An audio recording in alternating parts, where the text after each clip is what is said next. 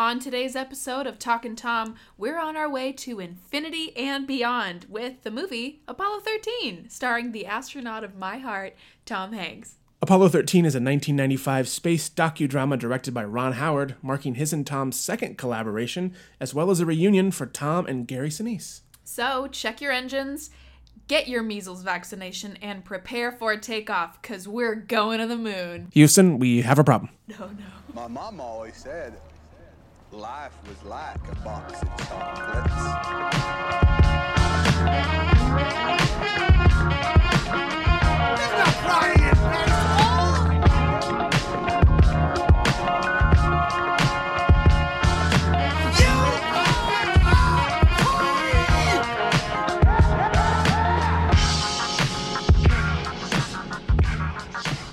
All right. Welcome back, Hanks Heads. Welcome back. We're here. We're back. It's another episode of Talking Tom, the Pod Hanks Tomcast, where we watch Tom Hanks movies and then we talk about them. We have a little chit chat. My name's Josie, I'm Daniel. and today we watched a movie called Apollo 13. Apollo 13, a pretty big deal Kind of a big one. for space, Yeah. I guess. According to the movie, a very big deal. Yeah, like I kind of a look at it. huge disaster Yeah. that turned into a miracle. Uh, how are things in How are things in your life? Uh. One thing specifically. yeah, I need to know about. Well, I had a tragic run in with a bread knife and a loaf of sourdough that uh, ended up in a trip to the emergency room and four stitches in my left index finger. That sounds like a young adult, like foreign novel that was translated. Yeah. Bread knife and a loaf of sourdough. it was a real bummer, man. I uh, I haven't ever been to, I've never like dealt with anything like that as an adult. So you kind of had your own emergency. Yeah, what I'm deal with. saying is that the thing that I went through this past weekend is very similar to what the three men that Pretty relatable. aboard Apollo 13 experienced. I had one of my worst, one of the worst injuries I ever self-inflicted by accident on myself was also with a bread knife. I was cutting a bagel, and there's a part of the bagel where you get through, and then it's it's sort of tough, and so I spun it around, and I was talking to my roommate at the time, and came through, and palm of my hand wide open. Did you have to get stitches? No, we they we did butterfly. It wasn't super deep, Oh, yeah. but um, the butterfly bandages or whatever they're called. Yeah, yeah. But I left a big trail of blood on the floor and uh, went to the bathroom to clean up. And my other roommate came in, and all he saw was a trail of blood from our kitchen into Oh the bathroom. God. And he had a brief panic s- Daniel? Hey It was man, pretty- it was you great. good? He's like, yeah, right, man. Fuck. So, yeah, well, I'm glad you're feeling better and that it's not anything crazy. Yeah, I mean, I still have my finger, so Yeah. And you get to make great like Instagram stories with all of your music. yeah, I've been doing some dumb shit. Um. Yeah. So, I think that's that's what's going on in real life. yeah, it's almost it's the beginning of summer. Yeah. Or it'd be mean the beginning of almost the beginning of fall, right? Oh my god, is that your favorite season? I like fall. Yeah. I like uh yeah, I like fall. I like all the the I like the clothes in fall. It's Yeah, the yeah. comfiest season. Same. I like boots. Mhm. Uh, yeah. Well, great. Have you ever seen Apollo 13? I've seen Apollo 13 many times. Same. This is like one that I like feel really good about. Yeah, this one was a, a no. I was like, we don't, we, we could skip watching it if you wanted, but we didn't. We watched it No. and together, which has Yeah. become rare these days. Yeah, that was nice. Daniel's got uh, the movie on Blu-ray. Wow, Really great quality, fun to watch. high definition. Yeah, Felt like we were literally in space. it's pretty cool. No, no, I wish. Would you ever go to space? Oh, absolutely. I cannot think of anything I would rather not do. I want to get my goal for next year is to get scuba certified because Hmm. since I can't go to space, I'll go next best thing underwater. I wonder. I think the only thing I hate more than the ocean is the thought of going to outer space. That's fair. I understand. and I don't really understand. I, I don't like heights. Uh, I, I, I should rephrase that. I don't like heights, but I don't. It's the imbalance I don't like. I don't like like climbing a ladder to a roof. I hate. On the roof, I'm fine. okay. Um, but for some reason, the furthest high you can go is totally appealing to me. So what about what about being in a spaceship? Doesn't what like planes don't bug me. Oh. Um, I don't know how to describe the weird complexity of my maybe fear of heights, but Yeah, sometimes yeah. it doesn't exist. I mean, I'll say that for me, anything where I don't have complete and total control isn't Yeah. like anxiety inducing for me. Would you ever do one of those sort of like we'll talk about they do in the movie the the zero gravity planes that you can ride? no, not unless I Okay. was like under gunpoint. Yeah. Okay. Good to know. yeah. All right. Well, okay, so the first time that I remember seeing this movie, I was in probably sixth grade, and it was one of those movies that we watched in like 15 minute increments during Oh, our worst. lunch. Yeah. And uh, I remember it fascinating me. I don't remember the first time I actually saw it because I, think I just watched it so often Hmm. when I was young. Anything space related, I would dig into. And this is such an, an inoffensive movie. Mm-hmm. Like, there's some curse words and there's some tension, but besides that, like everything is surface level and you know optimism is, is strung through it. So it was an easy movie to like make, let your kid watch. Yeah, yeah. I think it's even. I got the case right here. It's uh, yeah, it's PG, so there's no, which seems crazy because I feel like it would emotionally distress someone. But yeah, yeah, some really high stakes. Just a lot. Always watched a lot. It's great. Dug it. So, how then. would you describe this movie for the the viewer that has not seen it, the listener? Uh, this is the true story of the Apollo 13 mission, um, which was a mission to land on the moon following Apollo 11 was the first mission to land on the moon successfully. Uh, Apollo 13 was going to also land on the moon, and the mission goes awry when they're on their way to the moon and they have to turn around and come back. But as they do, all these things are going wrong, and it's sort of this life and death situation of how do we get them back, how do we get them back safely and just kind of ticking off the boxes of everything that can go wrong. And layer that on top of it's a true story, so really adds to the, Which the dramatic element of it. something that I found hard to forget when I was watching it. It Mm-hmm. was like every time something would happen, I'd be like, "Holy shit, this was like a real thing that people really dealt with." It's kind of the, the perfect thing about it is, is I've seen it a bunch. I know how it ends, but I still find it really effective. Mm-hmm. You still every time something goes wrong, and I think it has to do a lot with the how the actors roll with it. But you just feel that dread kind of you internalize it, mm-hmm. and it uh yeah it keeps making it a refreshing experience. Yeah. We just watched this um, with my grandpa because we went to the Space Museum in San Diego.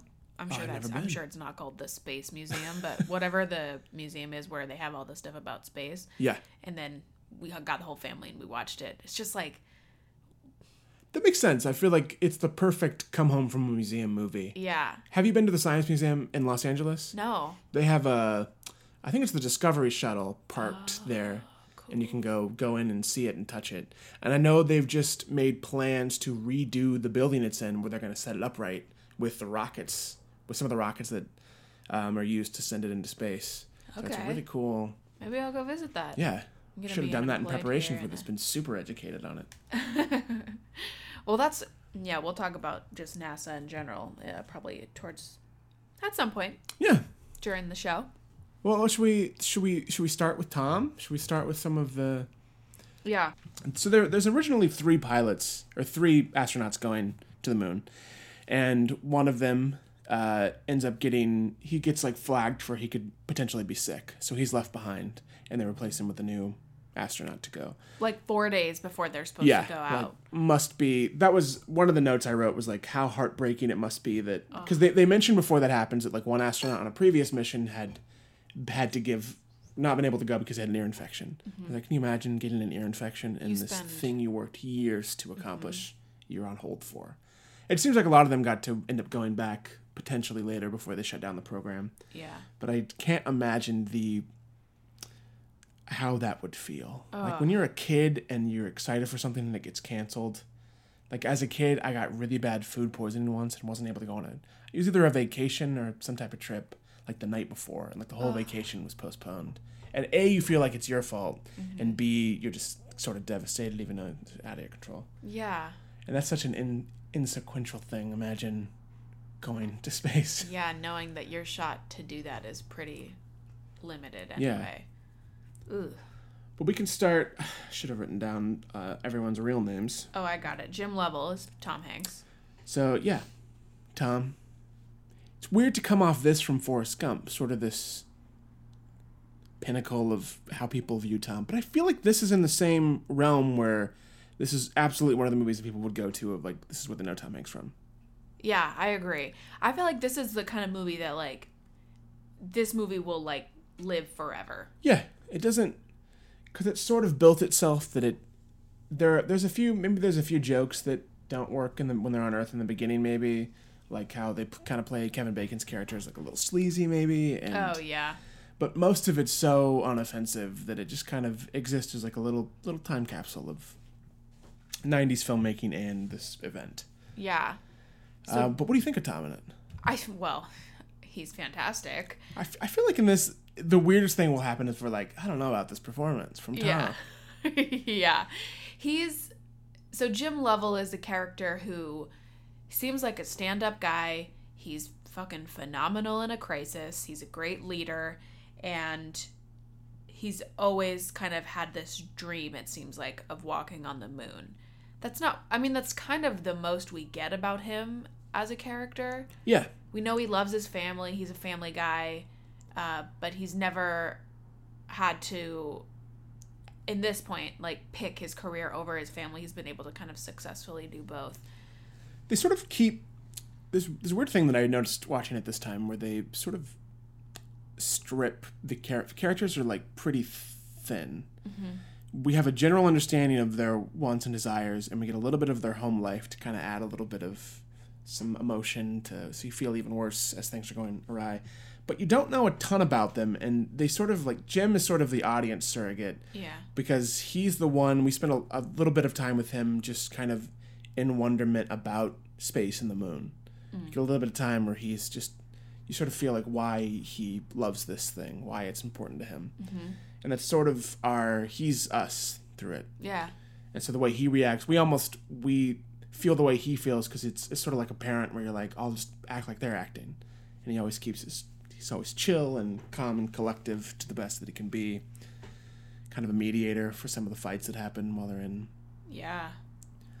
but beyond that kind of uh i mean he's got just like the general patriotism to it but it's sort of weirdly thinly defined I agree. and i don't know if that's because they just want it to be that you relate to him and they don't want to bring in like the character background and like make it dense or i don't know i was, Right, I there's was kind of surprised by that Like so much time in a movie. Yeah, I guess I didn't really like make that connection. it's sort of for all of them and the movie it's what two hours and 20 minutes Holy crap, really? it's like a pretty long movie I didn't feel like that at all. no it doesn't feel long No. But anytime I see a length like that, and then I have an if I have like an issue with like a character thing, I'm like they could have spent maybe a little more time. a little bit more. Wow. I'm amazed at that runtime. Yeah, I feel like it was like literally nonstop stuff. it it does. The pacing wise just keeps moving. Wow. Um, doesn't I? I mean, I don't. Yeah, I don't feel like it has a ton of fluff. Mm. Um, but I think in doing that, sacrifices some slower moments with characters. Yeah, Because I think a lot of the characters, especially the families, are just used to make you feel pity. you just feel the real like Yeah, we don't know anything about them. Like we see their kids, and we know nothing about the kids. We meet one of the kids like the last twenty minutes of the movie, where he's in the he's at some type of um, like military school or yeah, something. and I don't remember him being mentioned. He probably was, but I don't He was remember him because he was the one that didn't have the haircut at the very beginning. Oh, okay, okay, okay. Yeah, yeah. So He's he like, just disappears for two hours, and then Yeah, he's off at school. Yeah.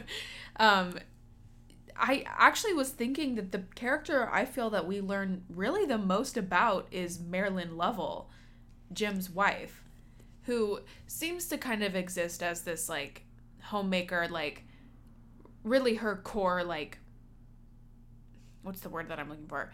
Like the main part of her meaning and her story is her being a wife to Jim, who she loves very deeply, and then being a mother to her kids, which is fine. I'm sure that there's probably more to her, but for the purposes of this movie, I think that's yeah, okay. and probably like general worldview of that time period. yeah, it just kind of like lines up. She kind of reminded me of like, like what I picture my grandmother was like, just like really caring. She's also great in a crisis, like knowing that she's experiencing all this worry and um, pain, but is putting on a brave face face for her kids. Yeah, and sort of is like the she sort of behaves as like this leader for the other wives Mm-hmm. whose husbands are going on their first mission. Yeah, Like, what am I supposed to do here? And like, gotta be excited and happy and thrilled. I think. yeah.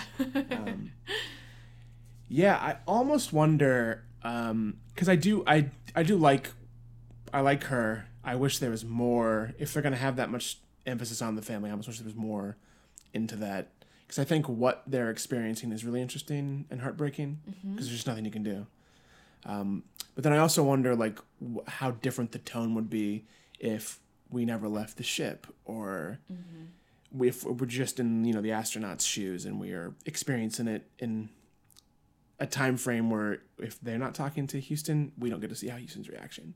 Because it'd be kind of this, I guess it would be a much more thrilling, Yeah. much more of a thriller, but maybe not as effective as a sort of all audience movie.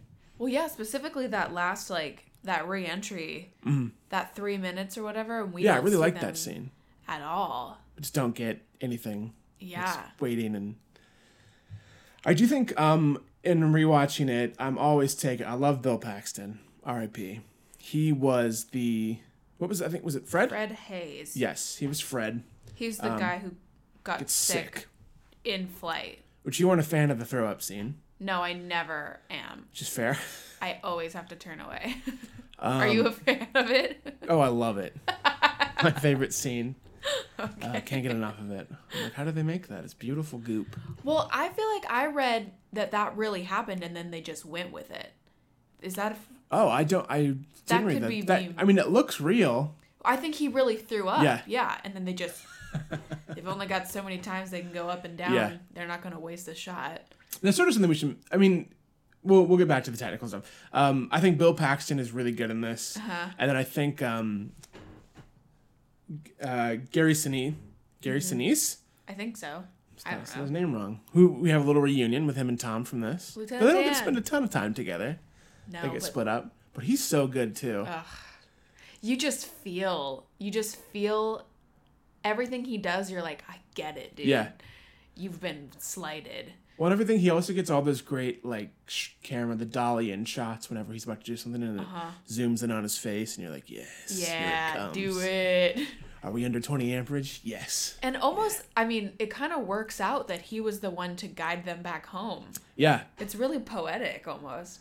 It's like a, a dark, a bittersweet, but ended up being a beautiful thing to happen to them. Yeah, because they really trust him. Um, And Kevin Bacon yeah, Kevin Bacon's really good too. plays something Swigert. Jan- John? Something with a J. think- Is it Jim? Is there two Jims? Jack. Jack Swigert. Yeah. Um, He's good. yeah, Kevin Bacon's great. He's the newbie. There's not really, there's not really a bad egg in terms of it's like pretty across the board. Ed Harris as the. What is his job? Like, I think he's the director of flight, yeah, he's awesome. and his character is defined by a vest his wife makes him, yeah, he gets a new one every Yeah. time they do a launch. which I know is like probably a really cute detail in real life. Yeah. Um, but in like the context of a movie, you're like, okay, what else? Yeah, Nothing. we gotta know something Yeah. else about this guy. He kind of looks like a GI Joe to me in the movie. A little bit, yeah. That he hair. almost looks like kind of like a a boot camp Yeah, leader. But he's got a soft side. He cares, but he wants to get the job done. Yeah, definitely. He's like he like will not take any shit from Yeah. anyone. They're like, "Sorry, dude, we're trying to reinvent an entire filtration system," and he's like, "Well, I need it now." Yeah, he- It's sort of nice because I think he feels like we feel where there's an understanding of what has to get done, but someone has to be the person on everyone yeah, because he's the one that has everything in his ear, hearing it happen in real time, and has to like give these people a sense of hope and a sense of like, here's what's happening. yeah, he's a leader. Must be stressful. which is something that I kind of was thinking while we were watching how something I sometimes feel I'm missing in my workplace, not necessarily my current one or any specific ones that I've had in the past. I've obviously worked a few different jobs in my career. Um, when there's a problem, I've worked with people whose first instinct is to f- try and place blame and figure out what the where the problem started, whose fault is it. Yeah. And I've never been a fan of that strategy. It kills charisma and makes people feel responsible for things out of their control. And it's Or just, like, not the point. Yeah. Like if there's a problem, let's focus our energy on fixing it, which seems to be how uh, his name's Gene Kranz. That's Yeah. what the character Ed Harris plays. That's what he cares about. He doesn't care about why there wasn't a contingency plan in place for having to live out of the lunar evacuation mod or exploit Yeah, whatever. That He'll ask if it exists and it doesn't. and He moves on. And there's a few times I feel like he reassures characters who I think come up with the burden of responsibility of not being prepared, and he's like, "If well, if it'll be on me," type Yeah. of things. He's like, "This Yeah. isn't on you. Don't blame yourself." yeah. Which I think is a reoccurring kind of motif in these. Is it's people that sort of. I mean, this is a completely unpredictable and like out of control situation that you have to put you have like the best minds in the in the world working together to fix it and blaming yourself for it won't get you anywhere. So in that way it's kind of a nice i feel like a nice like workplace view. Yeah. but like don't blame people. Like look what you can do. Work together. You have your strengths. People point out your things. They find new ways to fix it. Mm-hmm. It's like i think we both agreed there's there's this, a part where there's a co2 co2 levels getting really high mm-hmm. and they need to replace the filter but the filter is is a cylinder and they only have square filters. Which is a crazy oversight but again in a situation they never thought would happen. Yeah. and they have to on earth they bring in the filter. Here's what the filter needs to look like. Here's what it is. Here's everything how on the ship we can build it with. And they have to build it for them and it's stuff like that that i'm like i would watch this i would like watch a whole movie about like this Absolutely. I mean, that's kind of just an engineer in general. That's like a job Yeah. of an engineer, which my dad is and my sister is. It's it's kind of like the personal connection to like that sort of mind that sort of thinking yeah. This movie is specifically just makes me think so much of my sister, Mm-hmm. who I think if she had, if she's been, if she would be given the opportunity to like go to Mars, like Yeah. she's the one who would do it, and she would be fucking great at it. yeah Like she's just her brain is like that. My dad's brain is like that. My brain is not, but I can appreciate it. yeah and I just when I see those like real life application of like all those dudes just doing math to like double check someone else's math who's in space, I love that stuff because I can't do it. I mean, I probably could. I just would couldn't do it like that with those that amount of pressure. Gives me so much respect for that kind of mind. did you see the martian from a few years ago Yeah, i really i think that we saw it together. Remember? oh yeah we did yeah Yeah, uh that movie i felt was sort of like that scene as an entire movie huh? where it's just here's all these things going wrong, but it's about like the practical applications to fix them, which I think Apollo 13 does well. But that Uh-huh. one was just specifically about it because it was a single person cut off, no communication, having to use Oh math God. and his his botany stuff. I can't even think of like a more terrifying. Yeah, it's there's, a lot, there's some great little space figure it out movies. So something that they keep talking about and keep referencing in this movie is, and it's just I've said the word stakes 500 times in this episode alone, but something that happened in the Apollo 1 mission that mm. everybody's constantly remembering and very scared of is is that some I think a door got stuck shut and then the the entire spaceship or I don't fucking know. Yeah, what there's the a fire inside before they took before off. they even left the Yeah. ground and all the people inside died. And that's they're constantly kind of like remembering that. It's a scary fact for his son that he's thinking of. And um, it's just like on everyone's mind. And we kind of see those that theme kind of pop up again when they're re-entering the atmosphere. Like they could burn up. Yeah. and that's the big fear is that these guys are going to go. I liked that aspect that like reminder. Yeah, it kind of puts because it's a it's in the strange realm of movies where it's a true story. So I think a good amount of people know the story, and if you don't, it still works effectively. But it's and it's a long movie, so you sort of have to like find a way to create something that like holds this level throughout, um, which I think it does because it keeps adding details that I'm assuming I haven't fact checked that, but I'm assuming they're all the real things that happened yeah and just adding pressure, adding pressure, adding pressure. And at no point, it always feels overwhelming, but it never feels, I don't know, never feels dramatic for the sake of something. Yeah, Yeah. it's a situation that just like makes you feel like crap. But then as you see them do it, you're like, okay, okay, okay. yeah Because it's got to give you those little brief sparks of hope. And I didn't. There was a few. I didn't love some of the, f- the sort of dream sequences yeah that were happening. They kind of felt out of place. Where like Jim ends up like he has a dream that he actually that he he has a one dream where he is sucked out of the ship, and he has another one where he actually lands on the moon. Was that his dream or was that his wife's dream? That might have been his wife's dream, and then I think his dream was him landing on the moon. Oh yeah, actually his was succeeding. getting to stomp around on the moon. Yeah, yeah, Yeah. yeah. Yeah, felt they did. slightly out of place. They felt like kind of hokey. Yeah, a little bit. A I little don't bit know, of that, it- like, yeah. Even like the fit, the effects of them. Like, is it all practical effects? The- yeah, it. I mean, there's definitely some like dated CGI, but yeah. they I had read in some of the special features on the the Blu-ray where they would use those low gravity planes and shot a bunch of this stuff on the plane so they could have real low gravity effects rather than having like wires and stuff they have to edit out. Which some of it would have been because you can't just have a two-hour movie shooting on this craft, but they tried to do everything. So when they're like floating around, Um, Yeah, a lot of it is on those planes. that's crazy. And I know that Ron Howard was obsessive with the technical realism. Everything should look right. Like their spacesuits were completely accurate. They had to have oxygen fed into them. Whoa. They were like airtight, sealed.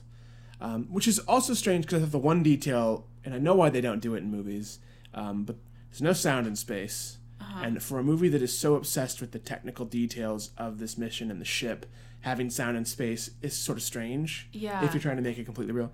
But I also feel like a general audience doesn't want to just sit in silence for seeing Yeah. this out of the aircraft. Because Part of me what's is gravity's the one that doesn't have any sound, right? Yeah. Gravity is all sound in like the suit. Yeah. That they hear. And I think a lot of it in the ship makes sense, but anytime it cuts out and there's, you know, the sound of a rocket, Yeah. I could have stripped it, but maybe that's just that's just a personal preference. Yeah, yeah. Yeah, and I wonder maybe they did that and it was weird and it didn't work. Um so this is a is this the second Ron Howard Tom Hanks? I think so, yeah, Splash and then this. Interesting choices. Yeah. Um oh, oh I'll save this for later. But that's cool that they worked together before. And they do again later, maybe? I don't know. They do. On Okay. three movies. Wow. A trilogy. Um the Oh. Da Vinci Code. Oh, the masterpiece. Yeah. Of. Okay. I can see this as a sensitive subject Yeah. for you. We'll get to that. We're we're a good ways to, away from that. oh my god. That's really funny. Um, some the things I noticed I thought were really interesting is it's it's cool and weirdly relevant to see sort of the world how the world viewed the space program at the time. Yeah. We they just had the moon landing, which was this insane event, and then this next one like no one cares about No until way. it becomes a disaster or a um, an issue. Uh, and it's interesting because I feel like we kind of got back into that view at Absolutely. least even in our lifetime. I mean, NASA was not funded, so we haven't seen. We didn't see anything after the Challenger tragedy. right. Um, but then we have stuff like SpaceX and things now where there's this sort of reinvigorated. Privately funded. Yeah. It's kind of cool to see things come back. Yeah. But it's what I, I feel like even with SpaceX, like most people, like no one cares. I mean, people care, but there's a majority that's just It's that's not just day to day like must see television, sit Yeah. down, watch a a launch. I actually went to a rocket launch that SpaceX did last summer. Really, how was that? Uh, extremely boring, but that's because I'm like dumb. uh, we went. My sister obviously is Mm. very excited about those things, and we took my brother. She took my brother and my sis, my brother and I, and uh, I don't know. It was a lot of driving for kind of a a two minute thing, but I guess I can appreciate like the majesty of it. Uh, yeah, it's we, there was a rocket launch um, that happened near LA, and I remember it was all over the news because when they launched the rocket, it left this crazy, I think it was a green trail in the sky. Oh, But no one, people that weren't paying attention to the news or follow anything, had no idea what was happening. So there were car wrecks on the highways and people taking cover because they thought it was this a missile or something. Yeah. And it's sort of the the miseducation, the fact that like people weren't paying attention to this thing, caused a panic because no one had like these people didn't know what was going on. Yeah. It's kind of crazy. Yeah. Yeah, maybe we need to. Well, I guess. I wonder, does this movie was it funded at all by NASA? I don't know. I mean, their their stuff is all. I mean, their branding is all over it. And yeah. So I'm I don't know if they funded it, but I'm sure that they I know that they worked with Ron Howard in making sure like some of the some people from NASA helped work to make sure things were technically accurate Okay. for like weightlessness and how things would have worked and how you know they would have prepared and this and that to make sure it had a, like a, a very like firm grounding of realism. Well, that's good. I mean, they've clearly got an interest in making sure that they're represented in a positive light. Yeah, and it, this is such an interesting thing because it is, it's this horror story that becomes this um, heroic thing Right. of of smart minds coming together on a problem. And I think that's why the movie wraps up like it does, where they're like, it was this coil that I, you know, was defunct from two years before I was ever named commander, or sort of this. This was completely out of anyone's control. Like no one could have known. Yeah, and they've clearly got the best minds working on these things, and still things happen, but they fix it. It's yeah, that is interesting that they would want to show something like this, but it's totally because everything ends out perfectly. One other thing I noticed that I, I thought is, kind of interesting in the way they portray it, going off of uh, sort of the way that the general public portrayed it, is the movie sort of points at these things where, like, to a lot, like the command room where we spend a lot of time, it's sort of just like a lot of people's day to day jobs. Yeah, Like it was strange. I forget sometimes because there's such a majesty to, to space travel and NASA, this sort of mystery. At least that's how I compartmentalize it in my mind. But there's like people that end the day and they have the last cup of coffee and like, oh, see you guys tomorrow. It's just a standard job. Yeah. And that kind of blows my mind, but I guess it has to be. yeah, I feel like every profession kind of has that. Like a people who love movies and want to make movies. Once you start working at it, you get like a kind of a different eye where you're like, oh, so it's still a job. A lot Yeah. of people are working very hard to make it happen, but it's still a job. Well, and I think it almost that idea is so interesting to me that I think about myself and I make a lot of dumb mistakes all the time. I work really hard. I don't like if I make one mistake from like me lacking some judgment or some human error, I it will not happen again. Like I pride myself on that. But knowing how important every single thing is on a mission like this, it's kind of scary that it could be just me or you doing that. And it's this the separation of of departments Mm-hmm. where there are people with such specific roles and they know they have to know everything like the back of their hand. Mm-hmm. Um, that sort of pressure on top of everything. And that there's got to be that one guy that's running the numbers and he's like, "Look, I've done the math up for the last hour. We don't have enough Yeah. fuel to get them here." And there's other people who like are not trained in that and they just have to like believe have such a level of trust in that person that they are absolutely correct. And yeah. This Even is that. Jim Lovell had to do that with letting this totally new guy come Yeah. in and fly his plane. that's what it is, right? that's fair. It's just like a plane. Yeah, that's an extreme level of trust. Absolutely.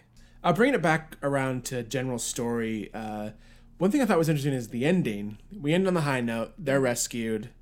Uh, they're brought in, and we get kind of Tom Hanks is narrating the here's what happened to everyone. But we never we see the family celebrating that they were saved, but we never get any payoff of like what happened with the family. Like I want to see a, either a reunion, but I think that plays into the fact that we know so little about the families that there is no nothing to pay off. Yeah.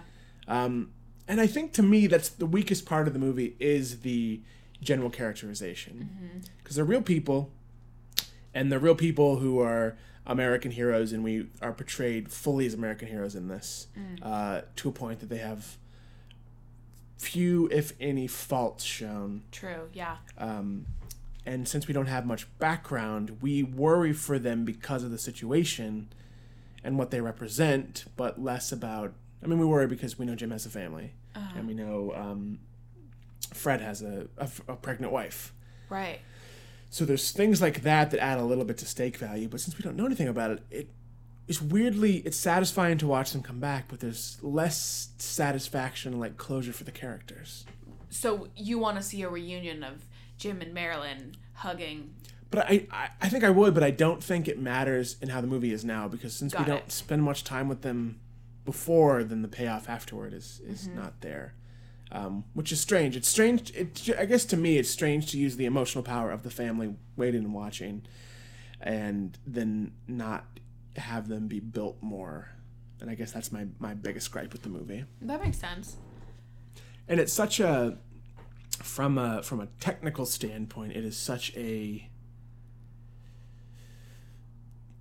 I don't even know the right way to phrase it. It is a, such a competently made movie. Like it is technically made extremely well, mm-hmm. but then is strangely almost devoid of style.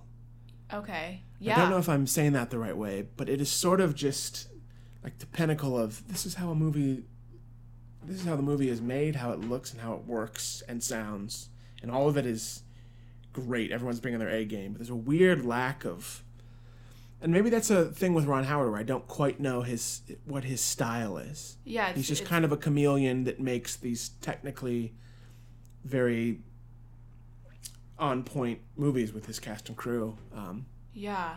but in that, I don't know. It's a strange. It's a strange. I, I, I can't even Yeah. vocalize it correctly. Well, so maybe to help me out and anybody else listening who's having trouble, what's an example of a movie that has like a specific style that you can think of? Well, I'm thinking even if we're comparing just uh, sort of real space movies, like if you go to like The Martian, The Martian has a certain style and tone to it that is very much.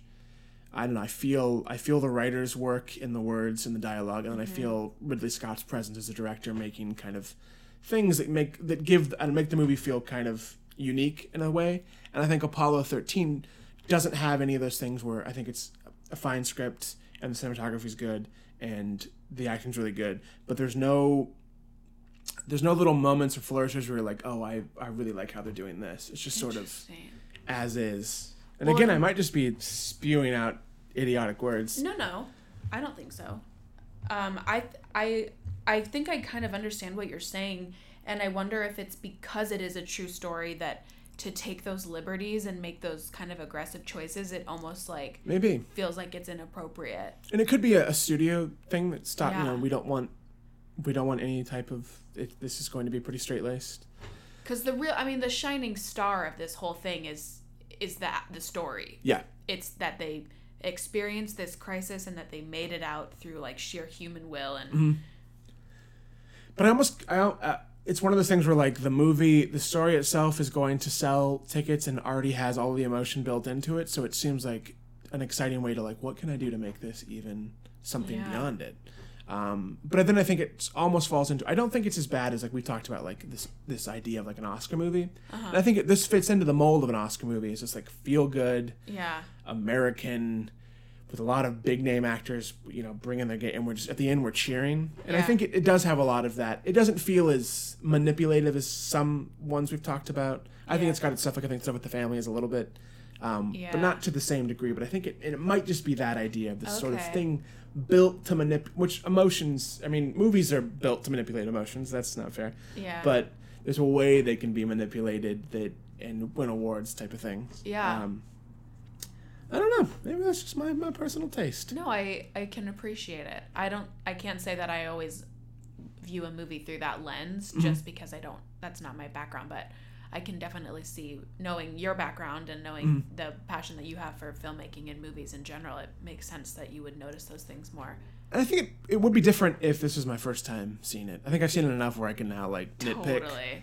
Um, but if it was fresh, I feel like it's hard to come out of that with anything except like a yeah type Mm-hmm. of feeling. Yeah. So let's compare this movie to other space movies. Okay. Um, off the top of my head, I'm thinking of much more recent movies like Interstellar and Gravity, and like you said, The Martian. Yeah. Um, I've never seen 2001: A Space Odyssey, so I can't speak on that. But where would you say this ranks as? It's- It's tough because I would put it. I would I would divide it into like the realistic type of thing. yeah, because I think what 2001 sets out to do is so different that comparing them is almost unfair. yeah, Um, I don't know. I would think it would rank medium to medium high. Like it's Okay. it's solid. yeah, It's a solid space movie. Makes you feel good. Makes you feel bad and then good. I Uh-huh. should say.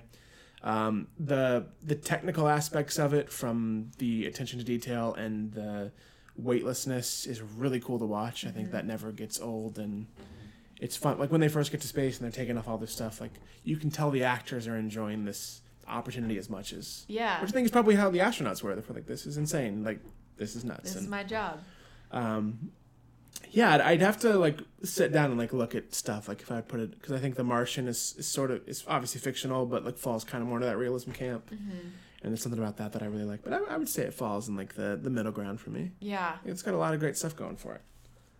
I. What about you? I just am very fond of this movie in general. I think I it's definitely the fact that it's a true story that makes it even better to watch and it's one of them one of those movies that I would happily watch again and Yeah. again. Like I do give it that. Does not feel its length and is like so easy. If it was, it's one of those that if it's on TV, I'll watch it. Absolutely. totally, it's one that pretty much everybody's down to watch once it starts. Yeah. You know, some movies you gotta kind of be like, okay, well, I promise it's good. Like sit, Yeah. like me trying, Trying to convince, convince any boyfriend to watch A Devil Wears Prada uh, is not the same as me trying to convince a boyfriend to watch this movie. Apollo with me. 13, which is crazy. Everyone should watch Devil Wears Prada. Yeah, it's a masterpiece. How is that an argument? uh yeah it's just one i'll happily watch again and again i have watched it again and again and as far as a space movie it uh reaffirms my fear of going to space so and you know, we're next year it'll be 25 years old, wow and uh, I think it's aged quite admirably. yeah Oops, hit my microphone.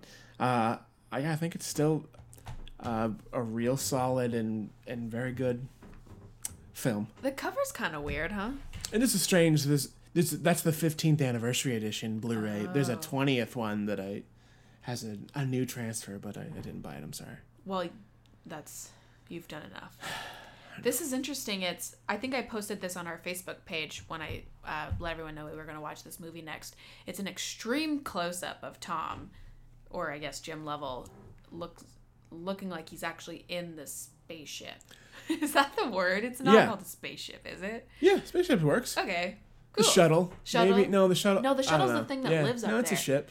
Oh, you know what's kind of crazy? All that stuff that when they like actually go up into space, all those little pieces that they have to push out off of, Mm-hmm. do they just fly around in space? Is that just space junk now? Yeah, That's crazy. we're littering, and I mean, we're bad. Humans are bad. That's how we got the Earth to be such a garbage pile. We're just starting in other places now. yeah. The cover's also weird because when you watch the movie, like Tom Hanks is the main character, but everyone else, the other two astronauts, get a lot of screen time. Yeah, they're They deserve to be on that cover. They're on the new cover, actually. Oh, They, okay. they, they fixed it. So this movie was filmed. I mean, parts of it were filmed um, at Universal, Mm-hmm. which is just down the road. I mean, not really, but in our neck of the close, woods. yeah. And I remember, I'm sure that when the movie came out and when Universal was first out, this was one of those big like. They put the promos for it everywhere, but the last time I was at Universal, the only like memory of this movie being made was a cutout on the stairs leading down to like where the Jurassic Park ride is. It's just like a cutout that you can take a photo with like the astronauts. That's like the only thing that exists. Weird. Um, and I'm sure I've got a photo of myself standing next to it because I can't resist it. But yeah, I think, uh, does that wrap up Apollo 13 for you? I guess so. Uh, do you have any uh, where it ranks in the conversation of every Tom movie that we've seen? I would put it in the upper spectrum, I, I think. agree. I would put it in like, I mean, what, we're 22 movies in. Mm-hmm. Um, I'd have to look, but I'd say in top 10 at least, maybe closing in top, you're in top five, maybe? I definitely for me, Yeah. I'd put this right after Sleepless in Seattle as Yeah? like one of my favorites, just because I just love that it has this longevity Yeah. and this absolutely. rewatchability. It just makes it a real masterpiece for me. It's beautiful. I love it. I love talking about it. I'd watch it again right now. I'll get the the 4K version someday, and we'll rewatch it in Hell its yeah. proper blistering, or maybe we maybe we can screen it on the big screen. Do Yeah, a do a film print of it. That would be cool. that would be very cool. Once we're doing Pod Hanks Tomcast live. Oh, someday, man. okay. Well, does that mean it's time? Is it time? I believe so. Okay, that means it's time for our Hey, most popular. Oh, sorry, I like Oh, I'm so not making eye contact with you, so you can't like see what I'm doing. It's time for our most popular segment, Hanks Hanks Happenings. Happenings. I got a good one today. Uh, they well, actually, before I start talking about what today's Hanks Happenings, the last Hanks Happenings that we did, where we talked about the f- screening of Big that Cinespia or uh, Hollywood Forever was doing, I missed it. I was waiting to buy tickets to see if you were going to be able to come, mm-hmm. and then I just didn't ever do it. And then my friend texted me like, "Hey, Big's playing. Are you here?" And I was like, "Oh fuck, that's tonight." So Well, I really messed up. But I'm sure everybody that went had a great time. sorry if you were looking for us. Yeah, sorry, all my fans. yeah. Anyway, so moving on. The Hanks happenings for today. It seems like they're starting production on You Are My Friend. That's the Mr. Rogers bio- biopic Yeah. that Tom Hanks is starring in. And uh, he's been seen in and around the Pittsburgh area. And it's just kind of funny. I've, I've seen some funny little things people are doing. Uh, he was seen at a Starbucks, and now people are just like making memes out of that. So they'll they'll do screenshots of him somewhere, like in another movie. Like so, it, for example, there's a photo of him. This I, it's got to be from Splash, right? I think so. or yeah. is that it's him he on looks a really beach. young. Young Tom, yeah, he's got a suit on or some kind of business outfit, and the caption is, "We saw this." Took this picture of Tom Hanks crawling out of a bathroom in a Starbucks in Greensburg. like, so people are taking. And then there's a there's a gif of him playing the piano, and they're like, "Weird. We saw Tom playing a giant foot long piano at a Starbucks in Greensburg, and we took this video of him." And I was just like, "I'll post the link." There's some really funny kind of basically memes that people are doing. Um, he got admitted to a hospital after drinking a fake pumpkin spice latte, and they, it's a picture of him in the hospital bed from uh, From Philadelphia. Philadelphia. it's just clever stuff. The internet's stupid. Uh, I got- awesome. I got my first ad on Instagram about um, his campaign to get people registered to vote. Oh, oh, I cool think I've been getting those too. Probably because we talked about it. Yeah, probably. I also got our ad on my personal Instagram, Same. which Yep. is really funny. Yeah, like, well, I guess we're targeting the right people. yeah. We, if Uh, anybody's the audience, it's us. Uh, yeah. I don't have any Hanks happenings, but I do see one talk Tom to us. What's that? We have a new review. um, the review comes from JBall7 Oh, I have a feeling I know who this is. uh, on iTunes, and it says, These guys are great, and I love listening to them talking Tom. Keep posting eps. Hanks for making this sweet podcast. Well, That's thanks to you, nice. JBall7. I'm pretty sure it's someone named Jordan who comments and likes a few of our posts. Yeah. Yeah. He always leaves really nice comments on our Instagrams. He DMs us sometimes and I I do all the social media for us, so I always am responding to him. Great guy. Oh, He's. Well, like thank you so much. listener. Wasn't Jordan? Jordan. Jordan, Yeah. thank you for the kind review, for the kind words. Thanks for listening. yeah, literally Hanks for listening. Hanks, I gotta, yeah, I gotta, God, dang it. It's fun. Um all right. So, do you know what's next for us? Well, I'll tell you what, I can look it up right now. And I'll keep talking so that it sounds like I was prepared. um, let us see. Our next few Tom Hanks films are going to be in two weeks. We will return with none other than Toy Story. Oh my god, are you so excited? I'm I'm really I've been wanting to rewatch Toy Story for a while, so I'm pretty pumped to go through those. Um, and then two weeks from that, we'll come back with that thing you do, which is Tom's, writing and directing debut. He wrote it too? yeah, he's one of the screenwriters. Is there anything And he's in he it. cannot do? Um, I don't know, not that I know of yet, and I don't want to find out to be honest. No, I, I don't think I could handle it. And after that, so we have Toy Story, that thing you do, and then Saving Private Ryan. So we have a very interesting trajectory traje- trajectory of emotion. You know, coming our way. I gotta say, I'm looking forward to Toy Story because the past couple ones we've watched have been real, like, heavy Yeah, kind of bummers. Not really bummers, but it's kind of perfect because when we do Saving Private Ryan, the next two are You've Got Mail and Toy Story. So we have like a little bit of a cool down period, yeah. and then we get the Green Mile, and then we get Castaway, Hmm. and then we there's a nice like I feel like he's choosing some projects that let you like breathe in between. Yeah. So Well, we appreciate it, Tom. Thank you for. thank you, Tom.